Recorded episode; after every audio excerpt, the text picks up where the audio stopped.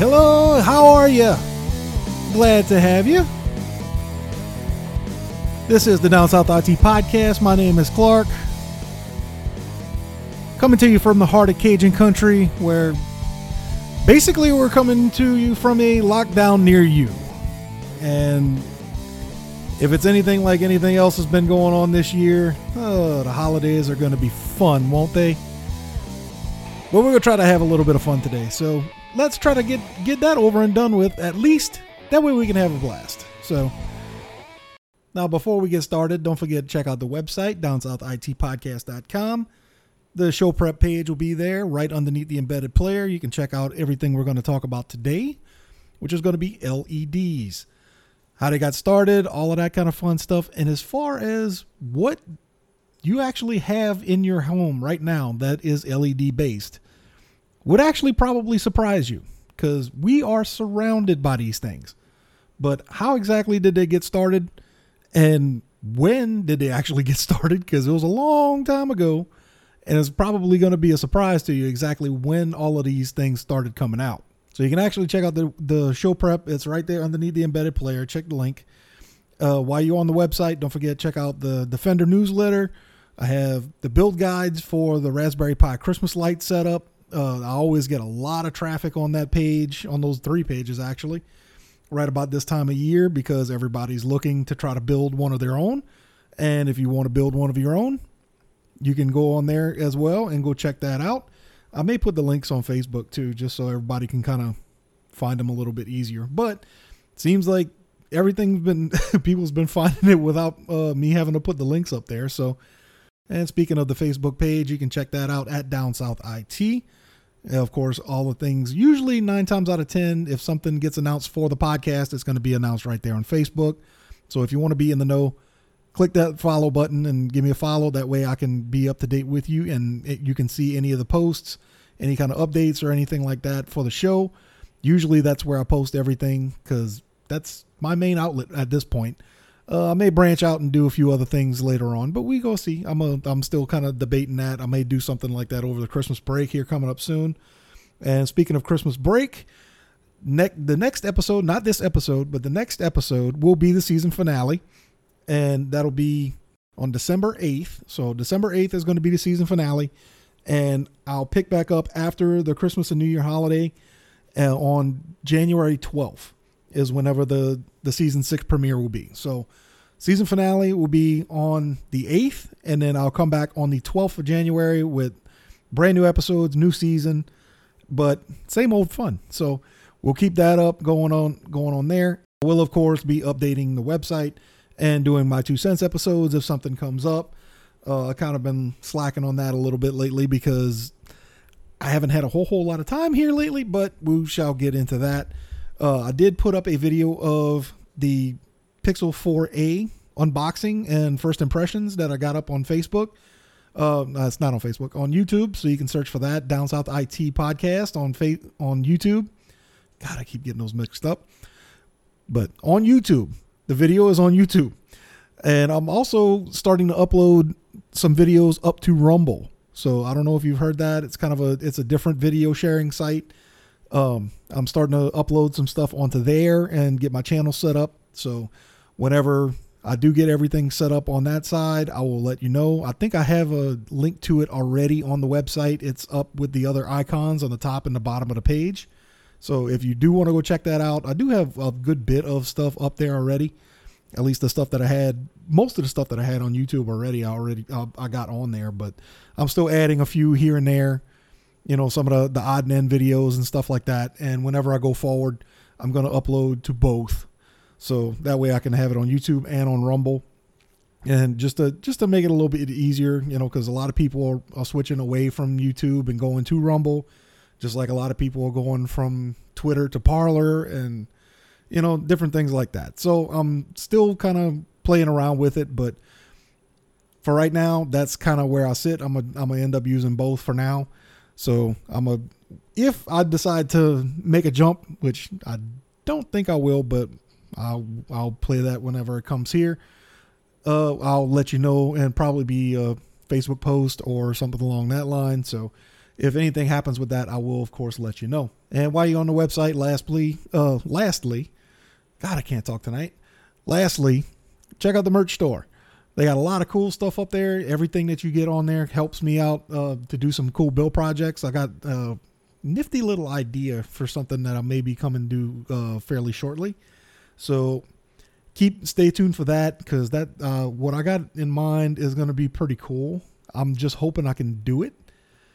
It's it, um, I don't want to give too much away, and I realize I'm really not because there's not much that I can say yet because it's pretty much just an idea in my head. But as soon as I start doing something uh, and building something, I'll of course put that up and kind of do a build guide as I go. But I'm I'm I'm I'm have an idea that for something that could be fairly cool and very useful around the house.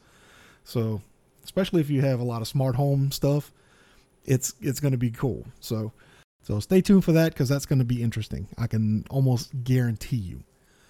So getting into the meat and potatoes today, we got LEDs. And an LED is a light emitting diode. And what it is, it's a semiconductor light source that emits light when a current flows through it. So basically, material that's somewhat conductive, but not very conductive, like something like copper or gold or you know something like that, or tin. It's not that kind of conductive. It's fairly conductive, but it's not massively conductive on its own. And what it is is there's a small gap in between two different semiconductors and depending on how far that gap is and what the semiconductor is actually made of when a current flows through it the output is photons or light. So depending on what they're actually made of is what color they are because the color is dependent on the material but not just the material, but actually the amount of electricity flowing through it also affects the color. But the main thing that affects the color is the the material that is used for the conductor. So where did all of that get started? It actually started way back in 1907. They had a British experimenter, H.J. Round of Marconi Labs, which Marconi is famous for telegraph and you know different things like that. The Marconi radio player, so uh, Marconi radios, different things, telegraph, uh, but that's basically what they were doing. And he started using crystals of silicon carbide to the, figure out that hey, if you put electricity through this, it'll glow. And they called it electroluminescence. And that was basically the basis for LEDs. It went through several different iterations going from 1927. They had a Soviet scientist that was uh, created the first one in 1927, but they really had no kind of practical application for it back then. So pretty much it got kind of lost to the sands of time for a while. And then someone else came up with something that's like, hey, you can use a different material to show the same electroluminescence principle. But, you know, so they kind of went back and forth, back and forth. And really the next big jump in LED technology was back in 1957. Now, there was Rubin Braunstein of the Radio Corporation of America. He started work on infrared LEDs using different gases and different uh, materials. And what he figured out was that you can use these LEDs or semiconductors using different alloys and you can use it for non-radio communication over a short distance. So what he did was he set up a optical communication link and basically he used a basic uh, record player that he modified a little bit and he was able to actually take the diode that he created and was able to send a light source, a light uh, emitted light to another diode some distance away and the signal that was caught was sent to an audio amplifier and played back by a loudspeaker. And if you put your hand in front of the beam, the music stopped. So he was actually doing a LED optical communication array, basically, which is very, very similar to what we use in modern day fiber optic cables. This one just happened to have no cable in front of it. This was just over the air. A couple of years after that, in 1961, Texas Instruments uh, researchers discovered a near infrared light emission from a diode that they, they had constructed using a few different other materials. And after a little bit of a hullabaloo with the U.S. Patent Office, they were able to show that their research and everything predated some of the other uh, people that were doing research in this area, and they were actually granted two patents. And as soon as they were granted the patents, they started to manufacture these infrared LEDs. And this was actually the first in commercial LED product. And it was way back in 1962 is when these first came out. And of course, being near infrared, we are most used used to these kind of LEDs in pretty much every remote control that you own. And that's the the whole idea behind it. It's a near infrared LED and then on your TV is a photoconductor that will read the different blinks from that LED. So your remote control was actually first conceived and the parts being able to be produced in 1962. But visible LED was the visible light LEDs were a little bit different and those were really really expensive to produce. So really the first things that were able to be produced with those were like research equipment and testing equipment and different things like that back in the early 60s, mid 60s. And probably the biggest advance of those was made by HP. And HP actually went through and they did a bunch of R&D on this in the, the mid 60s and they created the first usable LED product which was an LED display. And in fact they uh, they partnered with Monsanto to get this uh, indicator lamp launched in 1968 because Monsanto was the one that actually produced it. So at first it was just an indicator light, which was just a, you know, a red indicator light when something happened. The next year, they were able to split that LED into what they call a numeric indicator. And if you remember way back in the day, they had what they called Nixie tubes with the, which uh, even if you do go now into like an old school calendar or clock, they have the the glass tubes with the LEDs in them. That's actually a Nixie tube. That's what they came up with back in 69 as the first real commercial LED product that was used as a display. And pretty much every other number type LED display is based off the Nixie tube.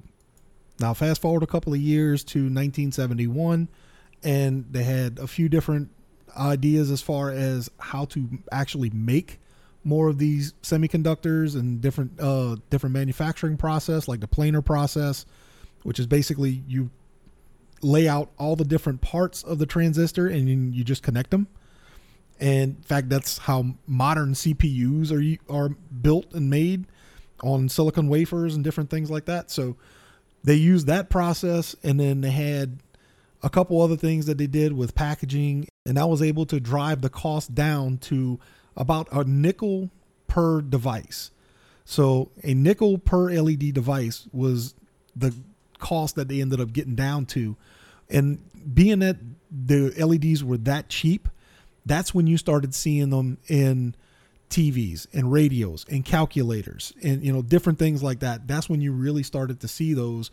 In fact, they really made a, a you know kind of a big impact you know later on in the the mid 70s but early 70s whenever they started getting into that especially texas instruments using some of their calculators and different things like that they were able to use leds for that type of thing because they were so cheap to produce but up until that point all the leds have been red in color either a red or an orangish red now in 72 they had some doctoral students in material science and engineering at Stanford were able to create a blue violet LED by introducing magne- magnesium doped gallium nitride, which is a mouthful if I ever had one. But basically, whenever they introduced the magnesium to this uh, these other elements, it created a blue violet or a blue green light. So now we have blue and we have red, but in order to get white, you need green. And unfortunately, it was a few years, uh, quite a few years, before the blue LEDs were actually high enough output and energy efficient enough to be able to be mass produced. And that was back in 1991, whenever they finally got a, another patent producing high brightness blue LEDs. Now, once blue LEDs were in the mix, then they were able to come up with ones that produce different green phosphoruses, and that would be able to get us get us white. Now, the, the only bad part with that is when you use separate LEDs for green, red, and bl- and blue, the mixture of colors it comes off as white to the, the naked eye, but the colors are the colors kind of funky. It's not exactly, you know, it doesn't seem like true white. So what they ended up doing was they came up with another process called YAG. And YAG stands for the different materials that they used. I'm not even going to attempt to try and, and do that. But basically, it produces a yellow light through fluorescence.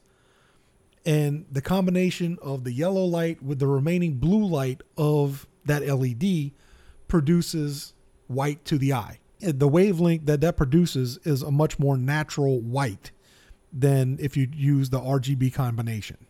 Once it was found out how to use a get a natural white light coming from LEDs, now we have pretty much everything we need and they started making them and now the costs have come down. So now on top of just using different things for just the specific color that the LEDs are made for, you can use different LEDs in different color combinations to make just about anything you want, including white, which is was basically taking over now for incandescent light bulbs. Now, as far as regular incandescent light bulb replacements go, they get they use the same two methodologies that the other white LEDs use. They either use a mixture of red, green, and blue, or they use blue tinted with a what they call phosphors to shift the color to a, a more white color, which is the seems to be the more natural and it's actually a cheaper way to make it. But with all white LEDs, you're going to look at the color palette. And basically, the color is going to be a number value from, say, 2700 to 6000, and it's going to have a K at the end. So it's it basically what temperature that color is. So the lower you get, the more orange or red that color becomes. So if you look at, say, a 27 to 3000 K bulb that you would normally put in your house, these are going to be a more warm toned color. It's going to have more orange to it, more red to it. So you're going to use that, and it's more of a warmer color. As you get up into the higher levels, say the four, the five, the six thousand you know range, especially in the six to seven thousand range, that's where your light starts to shift and become more blue. The higher the temperature, the more blue you're going to get. And then, believe it or not, that's the same as in HID headlights and LED headlights that you see in your car. It's the exact same thing. Granted, the output on your headlight is going to be a lot more than the light bulb you have in your living room, but the color profile is going to be the same you want a, a actual pure white is going to be right around 6000 Kelvin. It's going to be about 6000 K. Anything higher than that, you're going to get more into the blues and the purples. Anything lower than that, you're going to start getting that yellowish tinge to it. So some of the older headlights tend to run, you know, 3500, maybe 4000 K whenever the as far as the white light goes.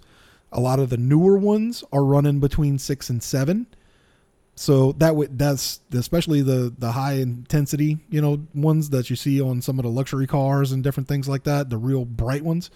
Those are pushing your 6 and your 7000K. So that's why they have that bluish purplish tinge to them because they're they're at that higher color profile. But getting back to the LED bulbs, one LED is not going to be enough to light up an entire room. So these bulbs are actually made into arrays.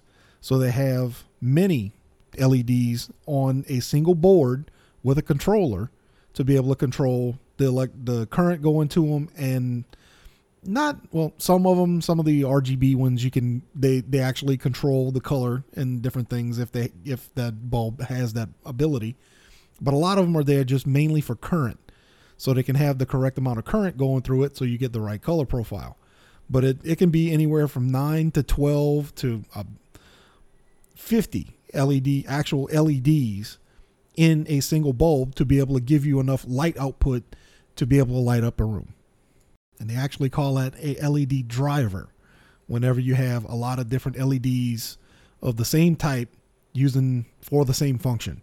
So when you use it in a bulb like that, and you're using multiple LEDs, upwards of 12 to 15 of them, sometimes nine, depending on the output. But when you're using lots of LEDs in conjunction with each other, then you'll get what they call a LED driver.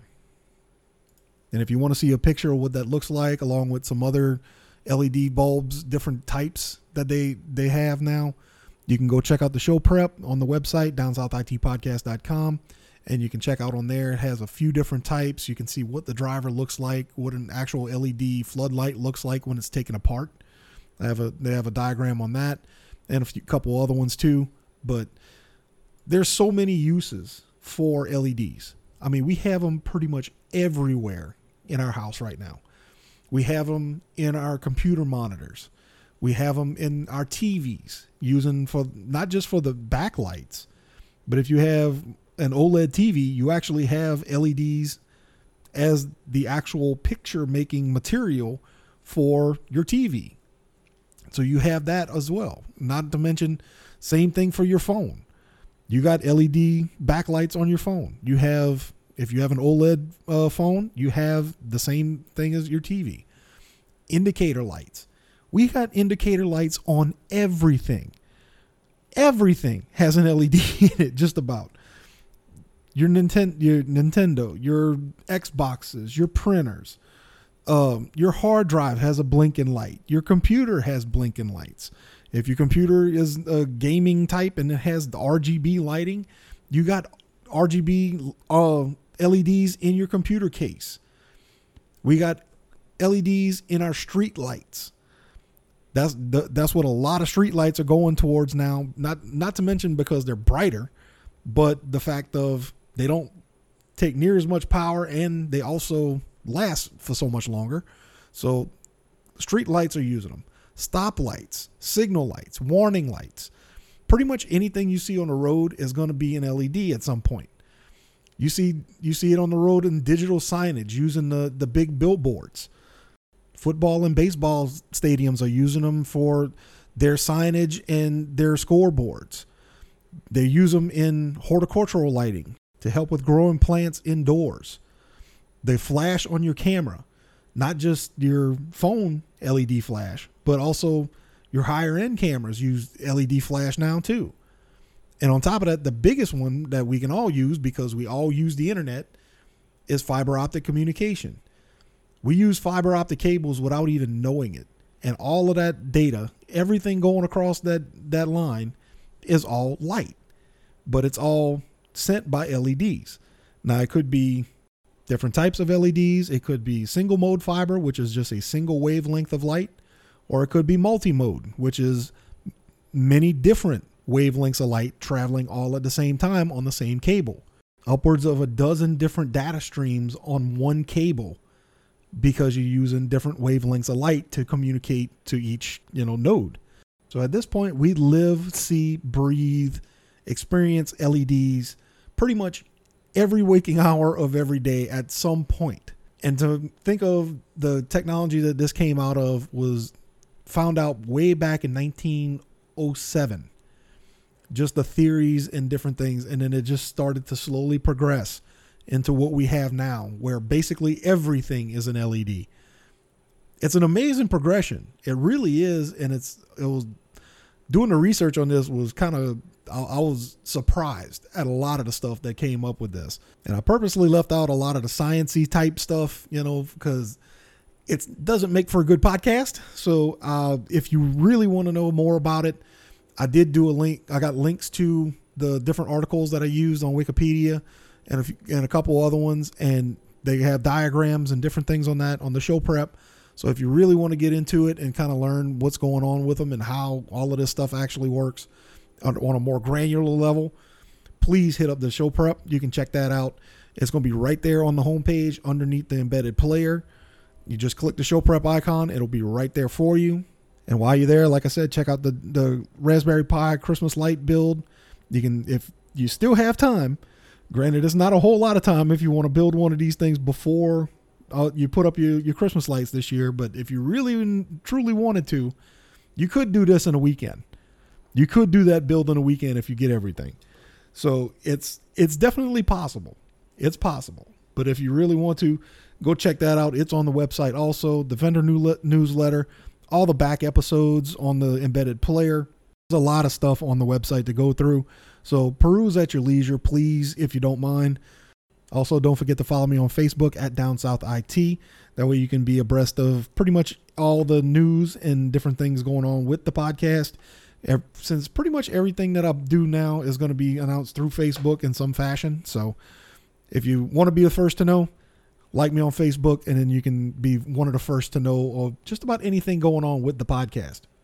And like I like to end every podcast, a paraphrase from Elbert Hubbard Technology can replace the work of many people, but it can never replace the work of one extraordinary person. So go out and be extraordinary today. Thank you all for listening. It's been awesome. Y'all have a great Thanksgiving holiday. Be safe out there as much as you possibly can. I love you, and I'll see you next time on the season finale of the Down South IT Podcast. Later.